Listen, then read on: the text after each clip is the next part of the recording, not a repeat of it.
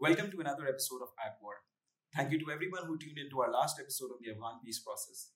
Today, we'll be speaking on Sino Russian engagements in South Asia and their possible implications on Pakistan. We are joined today by Syed Ali Zia Jaffery, who is a foreign affairs and uh, strategic affairs analyst. Ali is a research associate at the University of Lahore Center for Security, Strategy, and Policy Research, where he focuses on foreign policy and nuclear deterrence strategy. He is also the associate editor of Pakistan Politico and has served as a visiting fellow at the Stimson Center. Thank you for joining us, Ali. Uh, thank you, Mubashir, for having me. I have been following At War ever since it started, and I must say that you engage some excellent speakers for discussions on some of the most important topics that the region has to has to and should discuss. Thank you. Thank you. Uh, before we start, would you give our audience a background on and, and some context on Russia's recent engagements in South China, in South Asia, and you know it's uh, also its growing partnership with China? Okay, so I would divide this answer into two parts. Rather, I would give you two reasons for this. One is the vacuum, and the other is the appetite for filling that vacuum. So, the vacuum that was created in South Asia and the entire region was of the US retrenchment from the region. Uh, the US was trying to pull out from Afghanistan. The US was finding it very difficult to negotiate with Iran despite signing the JCPOA. And the US was not on good terms with Pakistan. And, and of course, add to the mix the ever so brewing US Sino rivalry. So that gave Russia a very good pretext of you know putting into practice or starting off with with what it uh, what Putin called the Greater Eurasian Partnership. So what Putin wants to wants to you know do for Russia is to pivot to the east. The Russians believe that it's time for Russia to connect to its roots, which lie in Asia and to the east. And the idea is to to you know strengthen and to bolster a Eurasian partnership that relies on primarily linking the Eurasian Economic Union with China's BRI. So that is the context, and that is what drove Russia to this region. And uh, one of the underlying factors for that equation was that Russia had to reassert its power Russia had to play a very significant role in global affairs, as was enunciated in its concept of foreign policy released in 2016. So the idea was for Russia to play a, a lead role in shaping international conflicts and in a bid to reassert itself as a power to reckon with. Because you know, uh, ever since the end of the Cold War, Russia was you know receded as a power as a global power. So it wanted to reassert itself. And the vacuum that the americans provided uh, gave russia an ideal opportunity to start its forays into south asia. And uh, part of that equation uh, or or the the crux of fulfilling that aim lies in russia not being at loggerheads with china so if you want to move to the east, it would be foolish for you to take on the dragon or take on the elephant in the room. China, while being a benign force, is a force to reckon with. And it is only prudent for any nation, including Russia, to mend fences with, with the powerful country in the region. And Russia believes, and it's there are statement, statements to corroborate that claim. Russia believes that its its ties with China are critical uh, to achieving its broader goal in Eurasia, and the linkage, the linchpin that Russia is looking at is China, and that is why the relationship is uh, strengthening by the day, uh, because there is this complementarity between the two the complementarity is that while Russia gives China access to European markets, um, China gives Russia access to the East. So this is a very good blend that both countries have created. Now we can say that uh, obviously Russia does not want any other power to uh, to usurp its own area and sphere of influence in the in Central Asia, uh, but it is a necessity that, that the Russians are are cognizant of. And uh, there's there was a recent book uh, authored by Daniel Markey titled "The China's Western Horizon." I reviewed that uh, last year, and he made a very good uh, statement in the book. He said that um, China's and Russia's China uh, China Russia partnership, coupled with United States growing acrimony with Russia, has given an ideal opportunity for both countries to uh, paper over their differences. So uh, he also said that China is not trying is not trying to you know disturb the equation in Central Asia. So while Central Asia could be uh, considered as a as a very you know tenuous spot for US for Russia China relations, but they are meddling along well so far because of United States unilateral uh, actions against Russia and the fact that Russia is not uh, the West is is hell bent upon uh, you know isolating Russia. Although I believe that isolation is not a term that we should be using in a very in this globalized context. I don't believe in this term at all. You cannot isolate countries. It's very difficult. Neither let's suppose now no, neither Pakistan can be isolated nor India can be isolated. It is a hawks, and I think it's the term should be revisited going forward. Right. Um, I want to build on something you said about Russia's appetite and Russia's desire to reassert itself. Um, Professor Stephen Kotkin from Princeton, he is the author of perhaps some of the most comprehensive works on the history of, uh, on the life of Joseph Stalin. He, in a recent talk, when, when speaking about Russia and particularly Russia's engagement engagements in the Middle East, he characterizes Russia as a declining power. And you know, he says it's more Russia's is just trying to stay relevant uh, in in global global power dynamics. Would you would you agree with this characterization? And if if I add, you know, Russia's involvement in South Asia into the mix as well, particularly at the Afghan peace process, does Russia really have a role to play in all of this? And um, so last week when we had um, Fahad Humayun here, he said, you know, regional powers like Russia can actually play a role uh, in the Afghan peace process. So if you could also shed some light on that as well. I think this is a good set of questions that you've posed. Uh, I think uh, I would not like to call Russia a declining power. I would like to call Russia a rejuvenated power or a power that wants to rejuvenate itself, reassert, re- resurge on the global stage. So, yes, wherever you will find that your adversary is dilly dallying or your adversary is at a weak is on a weaker wicket, like the Americans were and are in Afghanistan, as as a rational actor in global politics, you will definitely try to, uh, you know, ingress in that area. So the Russians were they they they saw the writing on the wall that the U.S. was not willing to budge an inch on their position on its position regarding the Taliban uh, back in the day, um, while Trump was very adamant in uh, uh, bringing his troops home. Uh, still, a lot of things were happening in Afghanistan, which uh, which uh, um, made us believe that a military-heavy policy in Afghanistan is is what the Americans are looking at, and this is what was happening. So the and the Russians started their peace overtures uh, in Afghanistan, Moscow talks, and the idea for them uh, for them was that they should they should create a process whereby a political dialogue could be initiated between various warring parties, including uh, the administration in Kabul and the Taliban. So we could say that they were on the same page uh, with Pakistan and other other regional stakeholders, minus the United States. So Russia started started those initiatives, and uh, it because it felt that there is a um, there is a gap that can be filled through means that the US is not. So let me pause here. Let me take you back to 20 uh, the end of 2017 and the start of 2018. So there were three back-to-back documents were released: the National Security Strategy, the National Defense Strategy, and the Nuclear Posture Review if we even were to keep the nuclear posture review aside, the two documents, the National Defense Strategy and the National Security Strategy, clearly outlined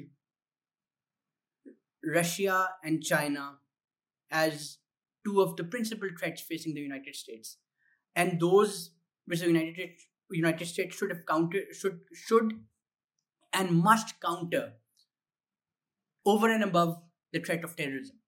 So one of the things was that that while China is using predatory economics to um, you know subvert and to reconfigure uh, the so-called rules-based international order, Russia is trying to disintegrate NATO and Russia is trying to uh, intrude into open spaces.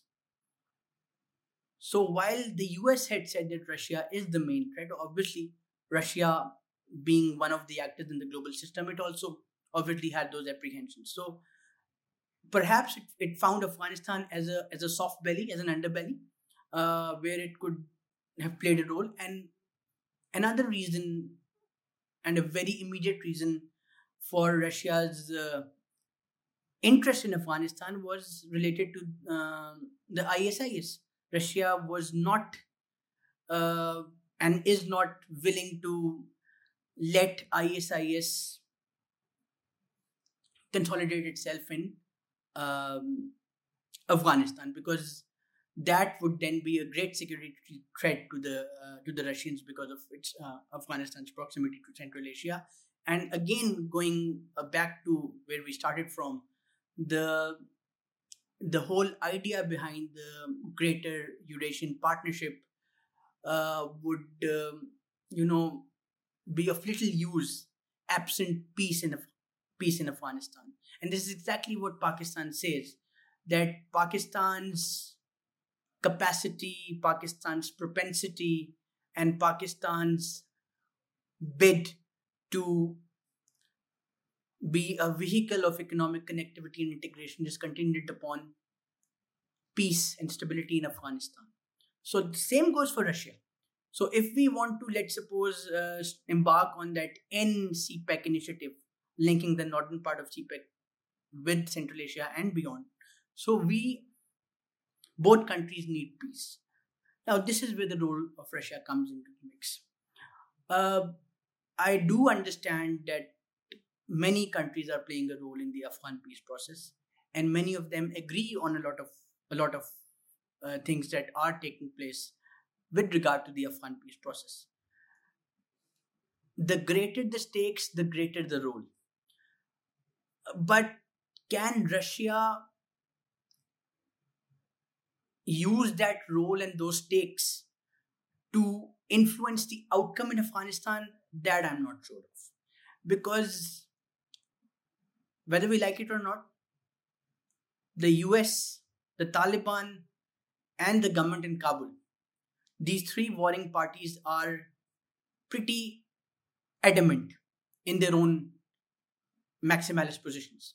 So, unless the gridlock is resolved, unless um, somebody with influence on all of those, uh, you know, plays a, an exceedingly important role, I don't see Russia in and of itself playing a great and and a very, uh, you know, I want to use this word, a very kind of a distinctive role in the Afghan peace process, which could have a which could have a decisive impact. So this is something that we need to understand. A lot of processes have taken place on on multiple tracks. Pakistan has been a has been a very important actor. Russia has been an important actor. Iran's growing ties with Taliban uh, are also a factor that um, has you know affected the Afghan peace process in more ways than one. So a lot of things are happening, but uh, the ultimate uh, movers and shakers of the Afghan peace initiative and the and the Afghan peace process are those three warring parties which are not ready to budge an inch from their maximalist positions. Right. It's it's very interesting and you know let's let's just steer the conversation a little bit towards uh, towards the us and russia and china. I i'm going to ask two very short one word questions from you. Uh, do you ever see um do you ever see a situation where russia and the us would be allied against china Yes, yes or no, and I'll I'll build up on that in a bit. Mm, mm, it does not merit a yes or no answer. But okay, sure. Then I then I'll expand on the question. So so ba- I um, consider myself as you know an adherent of the the structural realist school of IR, and so and I followed the works of uh, uh, scholars like Mearsheimer and Stephen Walt, uh, Walt a lot in this in this regard. So back in the early two thousands, uh, Professor Mearsheimer he came up with this whole theory that why um, as as China's economic uh, growth will translate into military power. Uh, its rise will not be peaceful because as China wants to become a regional hegemon, the US, which has had a history of not liking peer competitors when it comes to regional hegemons, it would, you know, want to contain China's growth. Um, he gives the example of um, how the US contained Imperial Germany uh, before uh, during World War One, uh, Nazi Germany and Imperial Japan during World War Two, and then the Soviet Union post World War Two. And so, and some of his predictions have come true in this regard. We we saw Hillary's infamous pivot to Asia and the Obama policy, uh, Obama administration, you know, switching towards Asia uh, in in, the, in his uh, during his second term. But where I disagree somewhat with Mearsheimer is he says that to balance China, uh, the United States would depend on a balancing coalition of states like India, the the coastal states in the Pacific, and also Russia. Do you do you foresee that happening? That you know Russia joining the U.S. camp just to contain China? I don't foresee that. And I say this because, with all due respect to the great Mearsheimer, I've read him a lot uh, for all the nuclear and non nuclear purposes, to put it very frankly. Uh, I think Rush, China, confronting China is not, as of now, in the strategic interests of Russia. So, Russia, uh, realism, whether it's structural or classical or whatever, is hinging upon national interests. So it would it would be difficult for us to imagine in the near future that China that Russia would ally with its strategic competitor in the United States to challenge China. Now China is part of the region. China is here to stay. America, at the end of the day, is an extra regional power. And as Nehru used to say in the in the Cold War era, Asia for Asians. So I think it gone are the days when there was a Sino-Soviet split. We saw a, a very famous crisis take take place in 68, 69. Uh, gone are those days the dependency between uh, between the two countries is mutual it's robust and it's ever growing and china's geo-economic juggernaut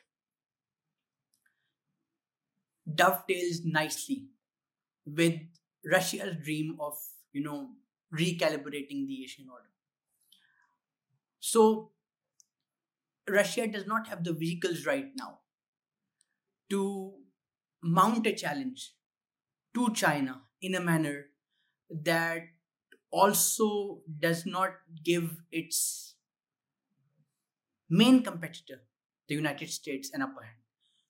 So I'm not saying that that Russia and China are best buds. They can't be best buds because Russia at the end of the day would want to be to be at par or even to be a greater power than China. But for that to happen, Russia needs China for now. And Russia would never want to give the United States an upper hand. So this is the, these are the uh, you know theatrics of global politics.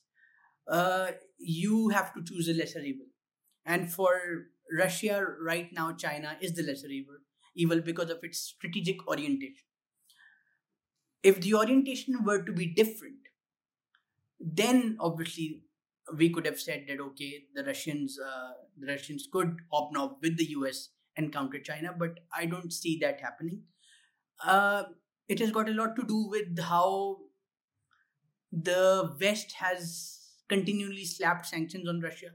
The West is, uh, especially the US, is uh, at loggerheads uh, with Russia in the Middle East.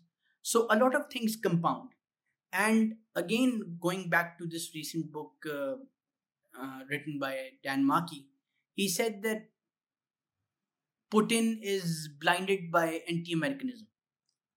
So that has Putin is here to stay for the next five to six years. So he will more than likely leave a mark, and he would not like to, you know, come off the ramp to accommodate the US and to counter a partner that is giving it a lot of strategic advantages. Uh, not least because it is trying to uh, fit in well with China's, uh, with Russia's uh, uh, Eurasia policy, uh, but also because Russia wants to play a, a, significant role in shaping global conflicts and in shaping the resultant or the ensuing peace processes. So Russia can't do that, that alone. So it needs China to complement it and to complement and you know amplify its, its efforts just because it has to come to the US. So this is what. So so and if I if I want if I borrow another phrase from Mearsheimer, he always says that you know states want to become the biggest bully in the playground. So if Russia continues to grow using China as you know as a growth mechanism, um, there will come a point when you know Russia and China might feel that you know the other power has become too big uh, for their own strategic concerns, then what do you think would happen? Then yes, but look, if Russia is expanding, if if if Russia expands, China would also be expanding. So the both the balance of cloud would determine what what shape their relations take going forward. Um, just because they have a common competitor in the United States. Would it be something reasonable to argue that Russia could uh, could going forward take on China without U- United States support? No. So why would Russia take United States support um, in countering China, even if it has to counter China? it would rather do it alone, but it would not be in a position to do it alone because China's dream, which involves and which wants to involve a, a host of countries in the mix, is is too big to be shattered by these gimmickries. So if let's suppose 60 to 80 countries jump on the BRI bandwagon. And they and those countries would then be lying right next to China, to Russia's periphery. It would be very difficult for Russia to break free and then counter China. Uh, it can only counter China going forward if it is if it is to take United States help, and that that I don't see um, as a, as a possibility, even a remote possibility going forward. So I think this is not likely to happen. Uh, and and the other important thing here is that uh, China does not look at international relations the way the US looks. So China may not give Russia the impression that it is trying to be the preponderant preponderant country in the region, and, it, and its growth is is happening at the expense of Russia. So this is something that we need to understand. China's growth model, China's bid to expand the tentacles of power, is not something that would make other countries uncomfortable, especially countries with which China has strong strategic partnership and Russia is one of those. So this is something that we uh, that we need to bring into our discourse when we talk about Russia and China. Agreed. And my I would add one more criticism to Western scholarship in this regard, and you know I think the same applies to the India-Pakistan situation as well. That when they when they're analyzing relations between the U.S. and Russia, and then you know trying to project what might happen in the future, they always think from a very U.S. centric lens. So you know, even these conversations about you know Kashmir being a nuclear flashpoint and how India and Pakistan's behavior might you know translate into a nuclear war or not, that's another debate. But my point is, the U.S. has never been in an adversarial relation with country with which has a lot of geographic proximity. Russia and China, at the end of the day, they share borders. Pakistan and India, at the end of the day, they share borders. So Western scholars might want to, you know, um, beat the, the the drum of war that you know, oh, all hell is going to break loose, but you know, they don't realize the on ground uh, realities in our in, in our in our backgrounds. Absolutely. Um, so coming down from you know the uh, the macro level to let's let's focus on South Asia, and in in the context of the same question of you know how the US would want um, to create a balancing coalition to contain China, a lot is made of the US and India partnership. You know, we are given examples of um, the United States pushing for an NSG waiver for India, um, the the civil uh, the civilian nuclear deal between the US and uh, India in the 2008 in 2008. But in this regard, uh, recently there's been a lot of uh, outcries, spe- specifically in some quarters of the Indian strategic circles, about the freedom of navigation operations by the U.S. Navy in the Indian Ocean. Um, going forward, as India, you know, tries to get deeper into American orbit, do you think this is something that would increase, or um, as some people in Pakistan would like to believe, uh, do you think this is uh, a sign of things going sour between the U.S. and India? Okay, before I answer this question, I would um, uh, agree with you on how the West sees other conflicts in other regions through a very you know narrow lens. And the framework is is you know limited to those old theories of international relations which normally would not apply to every other country. Uh, let's take the example of uh, theories on deterrence theories on escalation. Um, what what was applicable during the Cold War, let's say the 44 rung escalation ladder introduced by Herman Kahn, might might not be applicable to South Asia because the dynamics are very different. Of course. So there I always say that the West knows about South Asia, but the West does not necessarily understand South Asia. Absolutely. Knowledge and understanding are two different things. So they do not understand the dynamics of South Asia uh, because they're applying their own models uh, to assess South Asia. So that is something that needs to change, and it would only change if original thinking is channeled out of this region uh, through the help of young scholars like you. So this is something that we need to understand if we want to enrich the discourse on South Asian strategic stability, on South Asian deterrent stability, we need to put in the hard yard yards when it comes to uh, expanding the literature on these subjects. And we must use our own lens. So the other day, I was talking to someone and I was saying that the only country that Russia supports is Russia you talked about structural realism. You talk about any kind of theory in international relations. At the crux of those all lie this inherent lies this inherent commitment to your own national interests. So we should not be borrowing strength from anybody, or we should not be, uh, you know, excited or overexcited about certain events happening in our in our periphery and in the wider region. Now coming to your point regarding the freedom of navigation operation that took place yesterday, day before yesterday. Look, I firmly believe that the Pakistanis and the Americans know each other. They have worked together, they have had peace, they have fought together, they have messed things up together. So they know each other. They know how to figure out a way. They'll navigate troubled waters. But the US and India do not know each other as much. So there is this palpable tension. The tension is that the US thinks that India would cling on to its so called strategic autonomy, while the Indians feel that US would not do enough.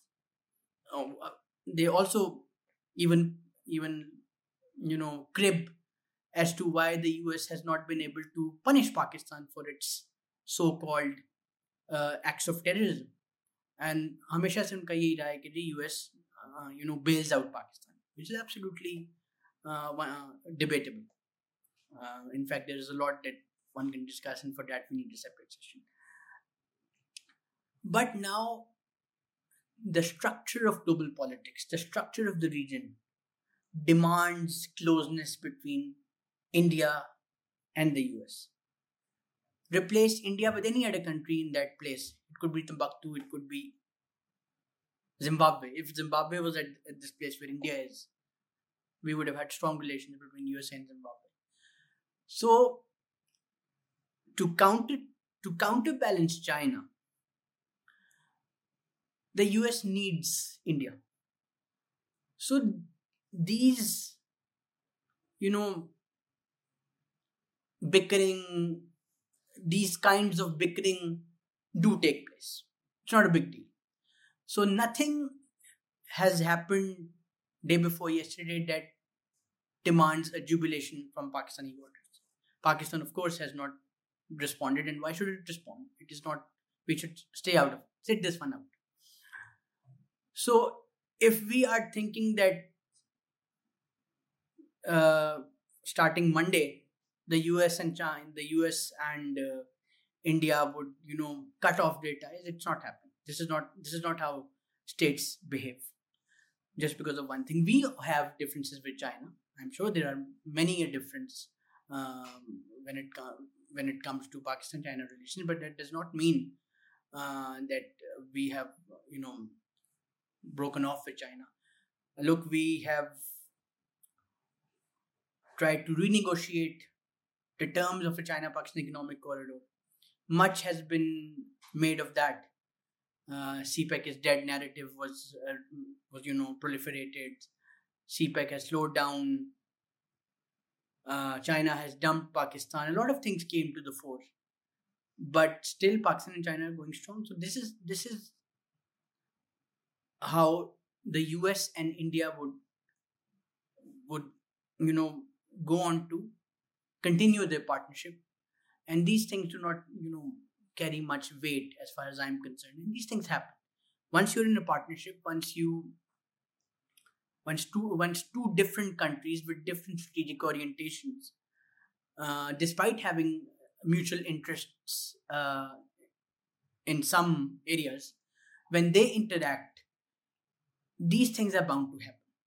So, but we should not, you know, inflate or we should not uh, overhype the effects of this little bout of indiscretion that took place. And it, it's not even an indiscretion. The, the americans uh, do not uh, at times recognize eezs when it comes to uh, navigating. So i think uh, i should not i'm not reading too much into it and this is how it should be so sticking with India, and this might come across as a slightly provocative question, but I would love to hear your thoughts on this. Um, you know, some people might argue that amidst all of this global power struggle that's been going on in South Asia, India has managed to you know play its cards its cards really well. Um, India was able to gain a waiver on the import of Iranian oil, uh, even when the sanctions kicked in. Russia remains India's biggest arms supplier, and now uh, at the same time, India is getting weapons from the West even US suppliers are now trying to you know sell um, uh, sell weapons to India. Um, so you know, could it be argued that the U.S.-India partnership is perhaps overblown um, because India does not follow the US into everything, and um, and and when but when it comes to things that it wants, so for example, the Afghan peace process, India has managed to somehow creep into the whole conversation, to say the least. So, do you think India is the real winner out of all of this? I would not say that. I would not go so far. India is not the winner. Again, going back to the structure, it is the structure that is that is that has you know highlighted India as a counterweight to China. Uh, it is not as as much uh, a result of India's brilliance or you know diplomatic nous. It is a result of just in India being where India is uh, obviously, India rode a roughshod over others when it when it came to foreign relations because there was a there was a time when the Indian economy was going great guns. So that helped. Uh, nobody would refuse to uh, give you defense articles if you have the money to buy them. So if I if if I am I am the seller, and if you have the required money, I would I would give you what you want. Why would I refuse taking bucks from you? So this is this is as simple as that. Uh, you talked about the fact that India is you know having the best of both the worlds, if I were to put it uh, mildly. Um, look, international relations does not uh, follow an either or principle. It does not and should not follow a zero sum game. So you could have relations with uh, with two diametrically opposite countries, and it would be not so wise to say that okay if if you are talking to me you should not be talking to my enemy this is now this is not how the cookie crumbles. So we need to understand this. Uh, coupled with this is my assertion that you cannot isolate any country in a globalized world so if india talks about the afghan peace process so it it does not change things on ground. Um, India has not been able to achieve its goals in Afghanistan. The goal uh, which relate uh, which relates to you know crushing Pakistan by sandwiching it has not been has not borne fruit because Pakistan has played the game very well. Uh, but for us to say that Pakistan is wholly and solely responsible for bringing together all parties on the table is a bit too far fetched. I say this because, you know, we have uh, not done a good job when it comes to selling our narrative. Our narrative despite us doing greatly and meritoriously in the war on terror, uh, has not has not corresponded with those sacrifices and those things. So it is doubly important for us to match our enunciations with our official policy. So our official policy is that we do not have that bigger clout in Afghanistan, which could allow us to single handedly shape the outcome in Afghanistan. So, if we are told that, look, Pakistan has kicked out India from Afghanistan, Pakistan has brought Russia, Iran, China, everybody on the same table. So, in effect, you are corroborating the American version.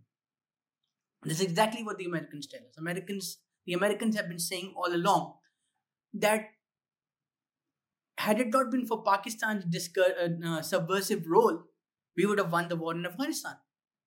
And this is what we deny, and rightly so, because we say that we do not have the prowess and the capacity to shape the outcome in, uh, in Afghanistan. And what we can do is just to facilitate dialogue between warring parties to an extent.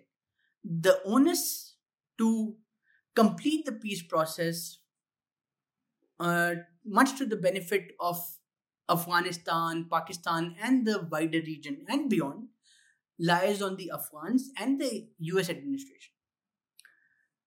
So, but when you say this, the US could snap back and say, okay, this is exactly what you what we tell you if you can do so much then it's Why your respons- your responsibility to get the get the Taliban to stop fighting.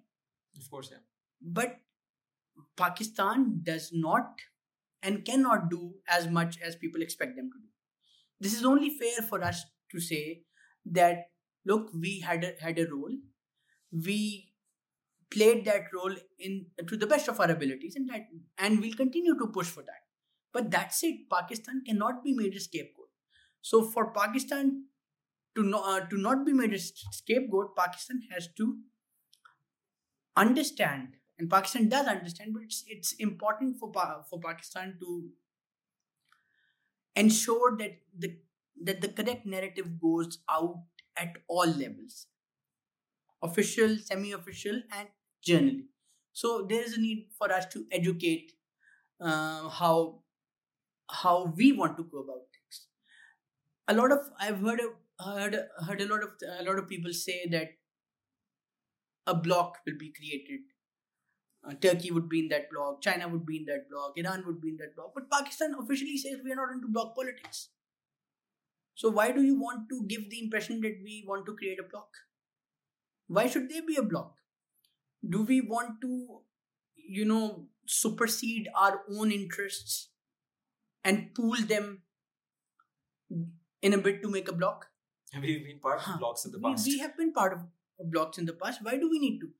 Look, we officially Pakistan has been very categorical. Pakistan says, and I quote Dr. Moeed Yusuf here, he said in one of his talks at the Atlantic Council last year, he said, if one country invests 10, uh, 10 billion rupees in Pakistan or establish, establishes 10 plants in Pakistan, and, and if the other wants to establish 20, more than welcome. So when we are trying to project this narrative, then all these, you know, uh, talk and euphoria regarding block does not make sense. And this is a world where everything is picked. Social media is monitored. Everything is monitored. So one has to be very careful and and choose words correctly and very adroitly to say the least. Absolutely. And you know, as we come back bring the conversation towards Pakistan, I you know they say that people who do not learn from their past mistakes have to repeat them. Um, if we look at the era of the Cold War, Pakistan, you know, some might argue we completely side uh, put all our eggs in the American basket, and perhaps that didn't play out too well for us. Now, when we find ourselves again in a multipolar great power competition, how do you think what's the best way for pakistan to you know balance between china and russia who are in our own neighborhood but also the us which whether anyone likes it or not is probably going to stay a great power for the next century or so? Look we could say anything. We could say that look uh, the americans if you cross the line we'll do this and we'll do that. But we also need to be pragmatic we must not forget that we uh, our power base our military power especially is is a product of our partnership with the US during the Cold War. Our nuclear program was expedited, it was facilitated because the US, as Dr. Rabia writes in a book, turned a blind eye because of its geostrategic interest in Afghanistan. So, somebody was saying the other day that we have gained nothing from the US. I think that's a very unfair statement. The US has been as unfair to us as any other actor would have been. If our interests with China were to become capricious going forward, China would also act very unfairly. The Russians would also act very unfairly. So, you know, Putin is not Imran's cousin. Putin is not is no friend of Pakistan. Putin is only a friend of Russia. We need to get this straight. So because the US is an extra regional power, its interests with Pakistan uh, with uh, may not converge with any country for a longer period of time. So that you know inconsistency is is a given. Now, what Pakistan has to do is, it is very difficult, but Pakistan has to do this. Pakistan has to take its ties with China, with Russia, with the US, and with other countries separately from each other. It has to deal with them separately. It should not be using lenses to look at each relationship.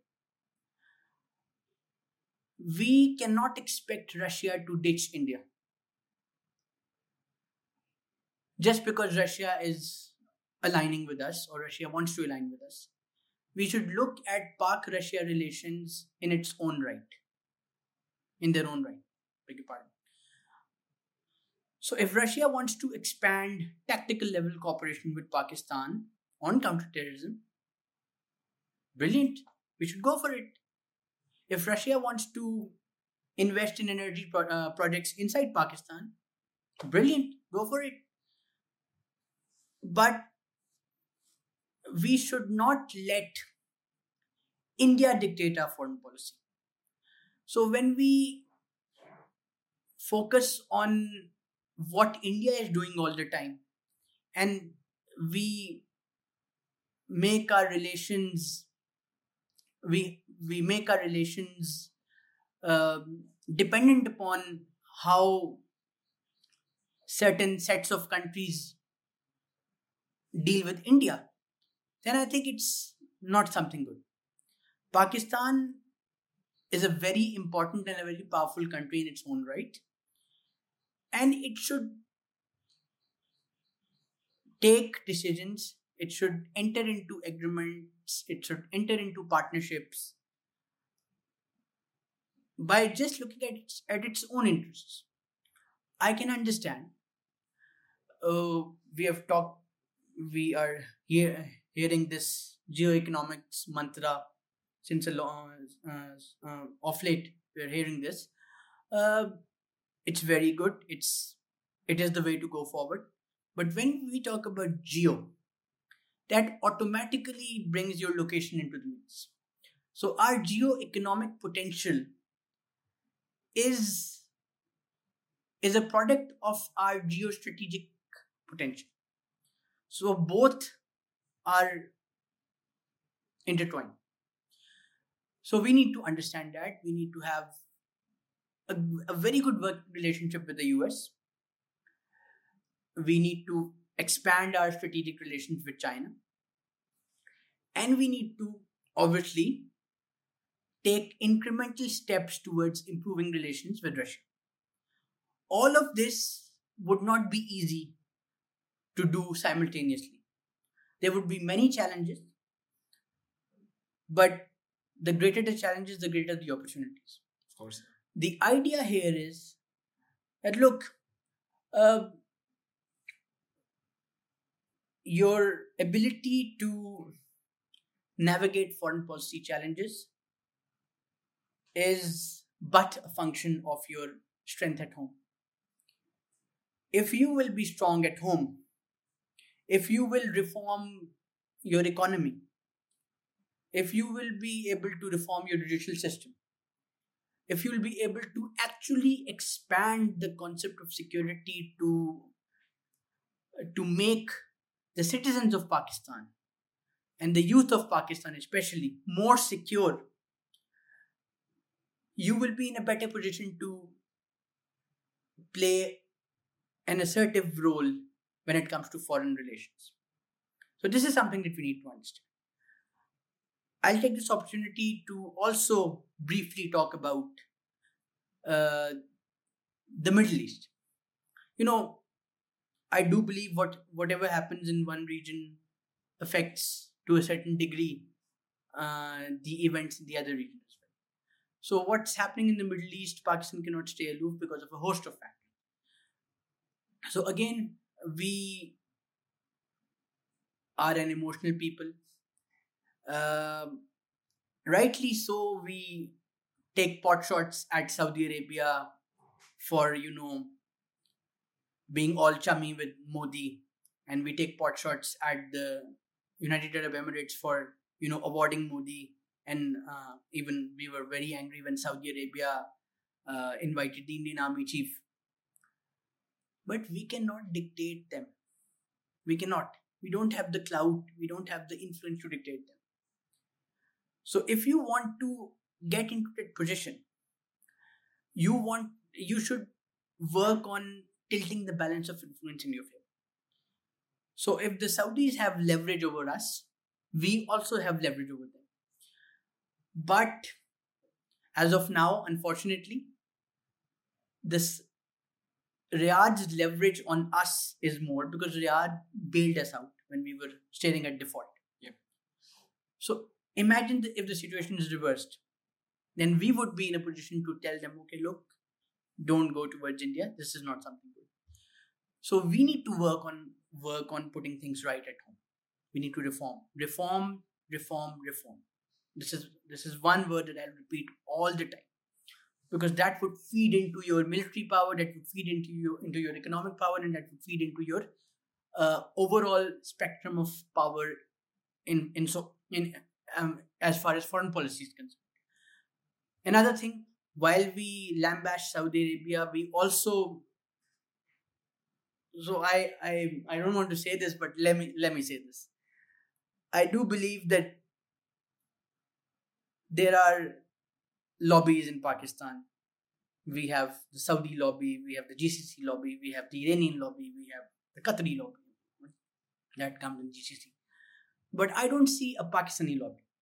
So let's try to establish a Pakistani lobby that says, okay, if Iran is giving us some benefits in this and this area, grab them. If the Saudis are giving us certain strategic breathing space, uh, certain strategic pathways, grab it. If Malaysia is helping us, imp, uh, helping us turn a page in regard to our tourism industry, take it. The more you will be strong from inside, the more you will be able to conduct an independent foreign policy. Sovereignty is a very, very fancy concept. It is the concept that dictates the Westphalian Westphalian system. But sovereignty is also subjective, and sovereignty is not only compromised when uh, compromised when an aircraft or a or a or a package of aircraft um, crosses the border. It is attenuated when you are asked to take decisions that you normally do not want to take. So, for Pakistan to avoid walking a tightrope, Pakistan has to work on expanding and increasing its power base, and that will then uh, feed feed into our overall complex of power, and that will help us, you know, uh, navigate foreign policy challenges going forward. And so some very interesting points there. You know, with the with the the question of Saudi Arabia and Iran, I always say that we are willing to become a battleground for proxy warfare between other countries without considering their implications on what might happen to Pakistan as a result. Also, I, I'm glad you raised the point that you know there's it's it's like it's very frustrating to see that there there there's a lot of voices in the in the Pakistani strategic community who, who tend to analyze everything that's happening through an Indian lens. So even when the Russian foreign minister was uh, was in Pakistan this this past week, um, there were some who were saying that you know oh this means that India and Russia are no longer getting along. We should just, you know, it's it's frustrating that why can't we just look at things from a Pakistani perspective? Eh, that what can Pakistan gain gain from all of this? Everything ultimately for some people comes down to oh, what does this mean for India? Look, the the worst thing to do is to outsource your policy to somebody else. Your policy should be in your hands. So why should we look out the window and use a binocular and से look India ने ये किया तो अभी हमने ये करना in certain aspects that is important especially in the nuclear realm that's important but we could have a long discussion on that and why do we do that and why that is important but at times you need to take a very very different course until unless you won't take that course and you won't take that route it will be very difficult for you to assert yourself why should we bother um, as to what the Russian foreign minister did in India? They have a very old and a very deep relation relationship. We need to understand that they are allies since the very beginning, or they're partners since the very beginning. And I think, and I think we need to be very careful in the choice of words. Words matter, languages matter, and uh, all of those things put together have implications for how we present our work. So it's important for us to understand that um, look, it is very unfair uh, if we are to you know limit our relations with russia or limit our relations with iran just because iran and russia are both on good terms with india. And there's just one simple philosophy. You miss i hit i think if a country is surreptitiously or overtly aligning with your enemy, I think you should focus on that country more. Why why should you leave space open for the Indians? If you just abandon that country because it is in a good in a good partnership with India, that that will give India more space. I as a Pakistani would not want India to gain more space than it already has.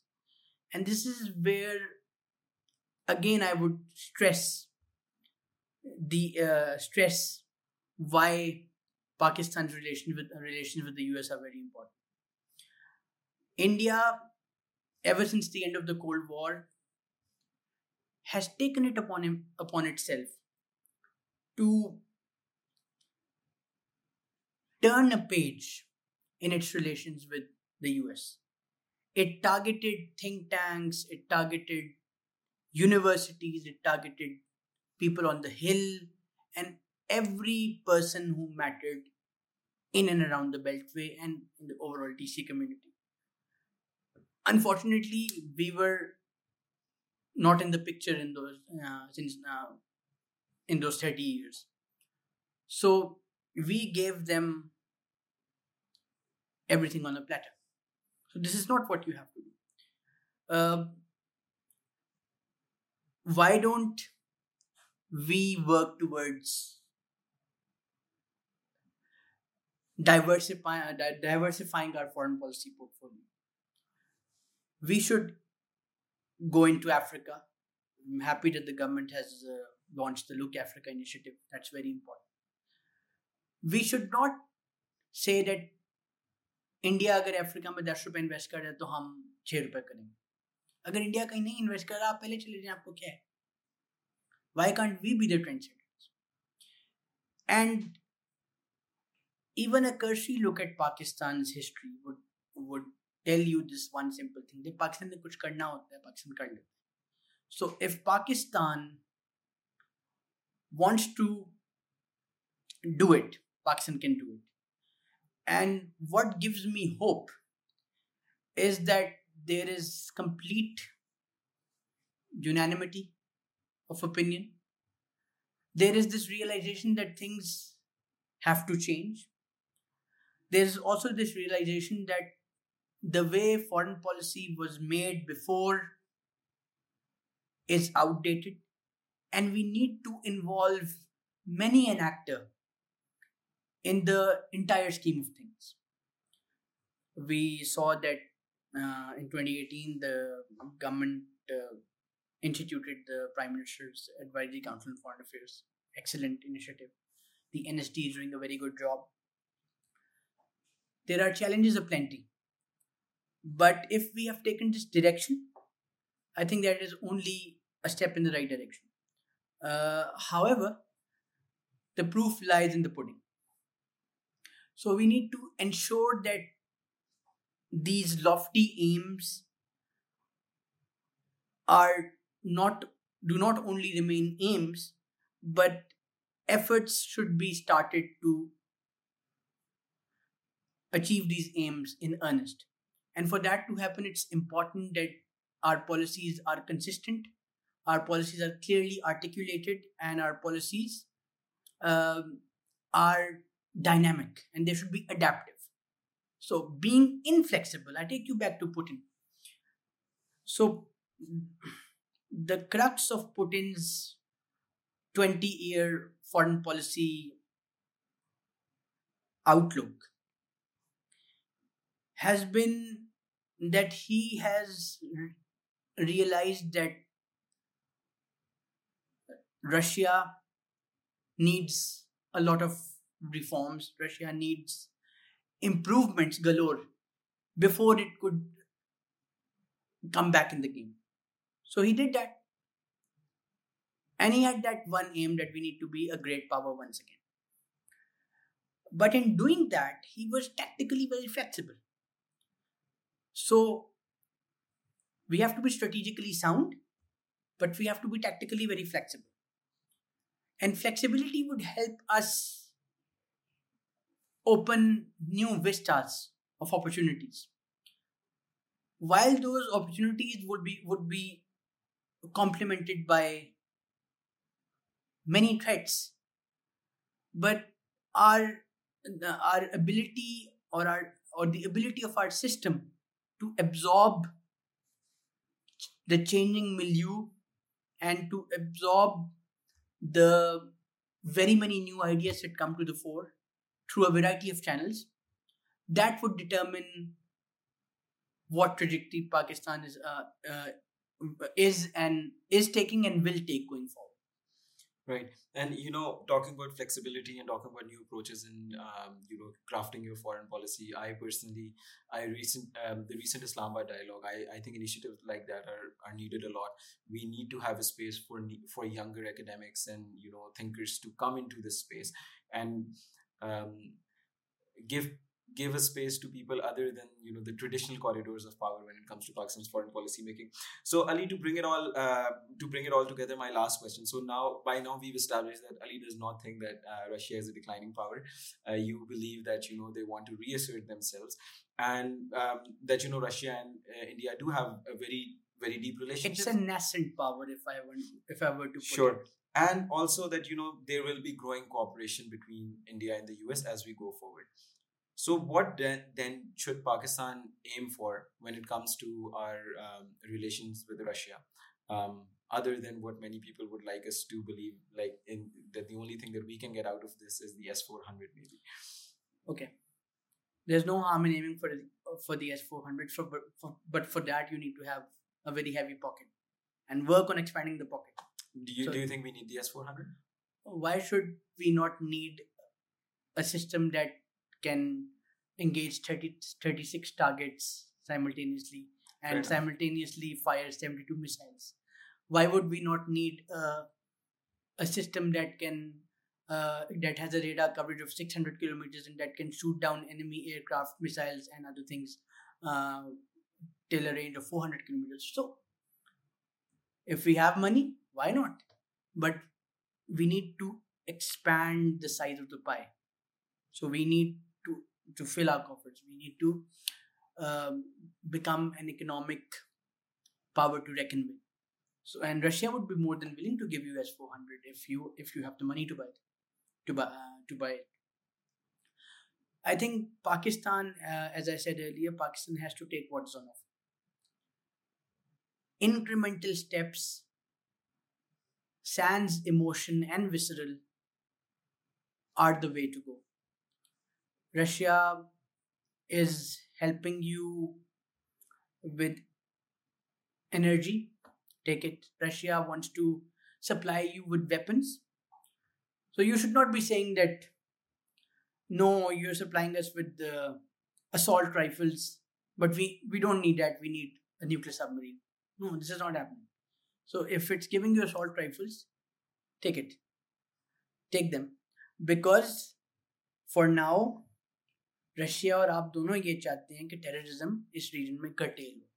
तो अगर वो कटेल हो अगर आप आपका benefit हो रहा है तो आप क्यों नहीं इसको ले so that is important it is very important for both countries to start working towards creating a, a very robust people to people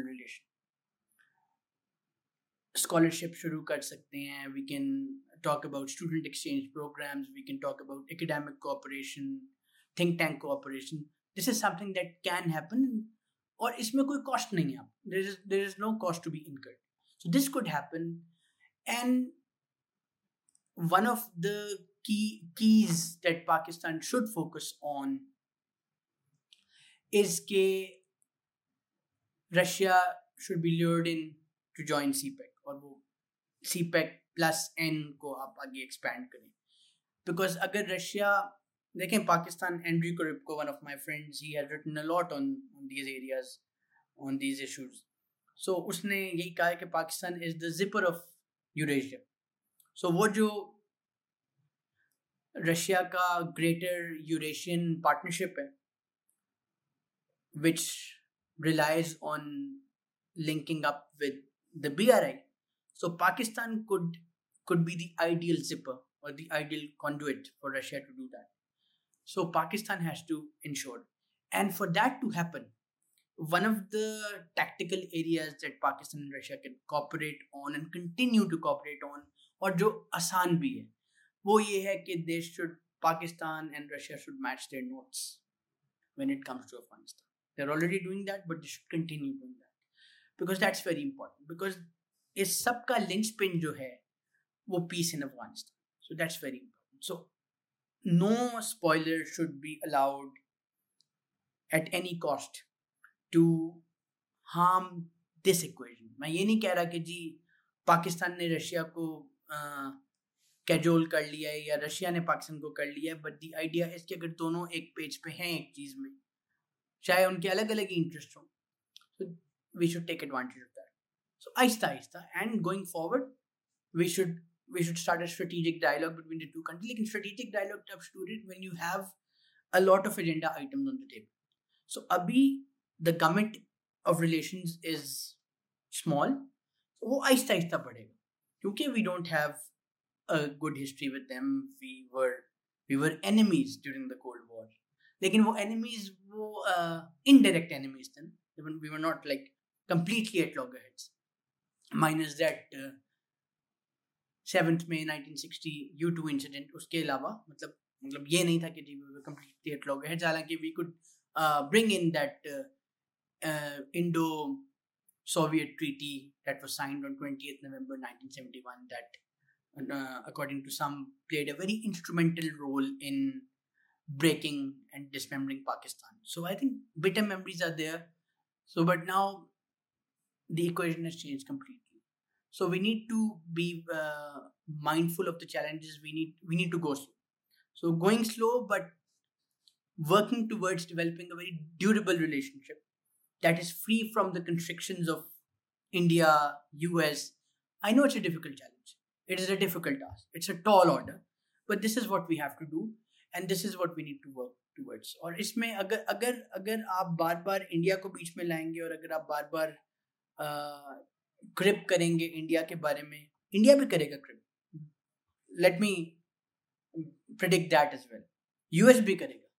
But we need to you know keep quiet and अपनी लाइन पे चलें और करें। And we start with soft areas sports climate change so there are many areas in which we can work on ताकि उस पर उस, जब आप सॉफ्ट एरियाज़ पे काम करते हैं तो आपकी एक्सपेक्टेशंस कम होती हैं। सो जब एक्सपेक्टेशंस कम है तो there are less chances of friction अगर हम अभी से हाई स्टेक्स बना लेंगे like we start expect if we tomorrow, from tomorrow we start expecting that Russia is our savior. बस जी, वो रशिया टैंक भेज रहा है, उसके बाद बस तबाइयाँ मच जाएँगी। तो फिर हमारा दिल ज़्यादा टूटेगा। तो दिल ज़्यादा टूटता है तो फिर प्रॉब्लम आती है। So keep it slow keep it be practical be pragmatic and uh, go slow.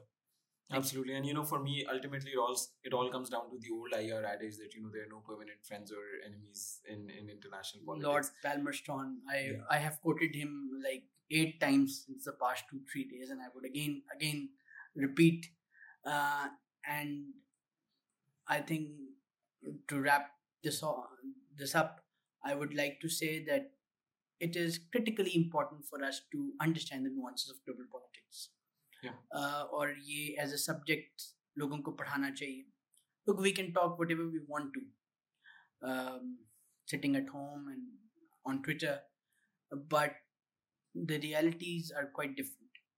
Uh, we um, we are not like foreign लेकिन डोमेस्टिक पॉलिसी में आप जो फ्रीडम आपके डोमेस्टिक पॉलिसी बनाने में होता है, वो फ्रीडम आपके फॉरेन पॉलिसी में नहीं होता।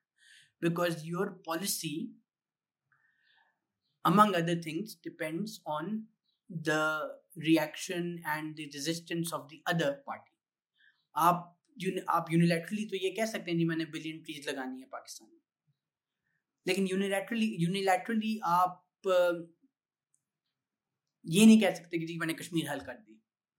क्योंकि that involve the other party so ये नहीं हो सकता। सो ये वी नीड टू अंडरस्टैंड कि फॉरेन पॉलिसी में जो कंस्ट्रिक्शन होती हैं और जो लिमिटेशन uh, होती हैं वो डोमेस्टिक पॉलिसी में नहीं होती। So we should use our freedom to act in the domestic realm to good effect और अगर हम अपने आप को डोमेस्टिकली स्ट्रॉन्ग कर लें तो that will pay us rich dividends when it comes to foreign policy you know approaches that we are likely to take going forward.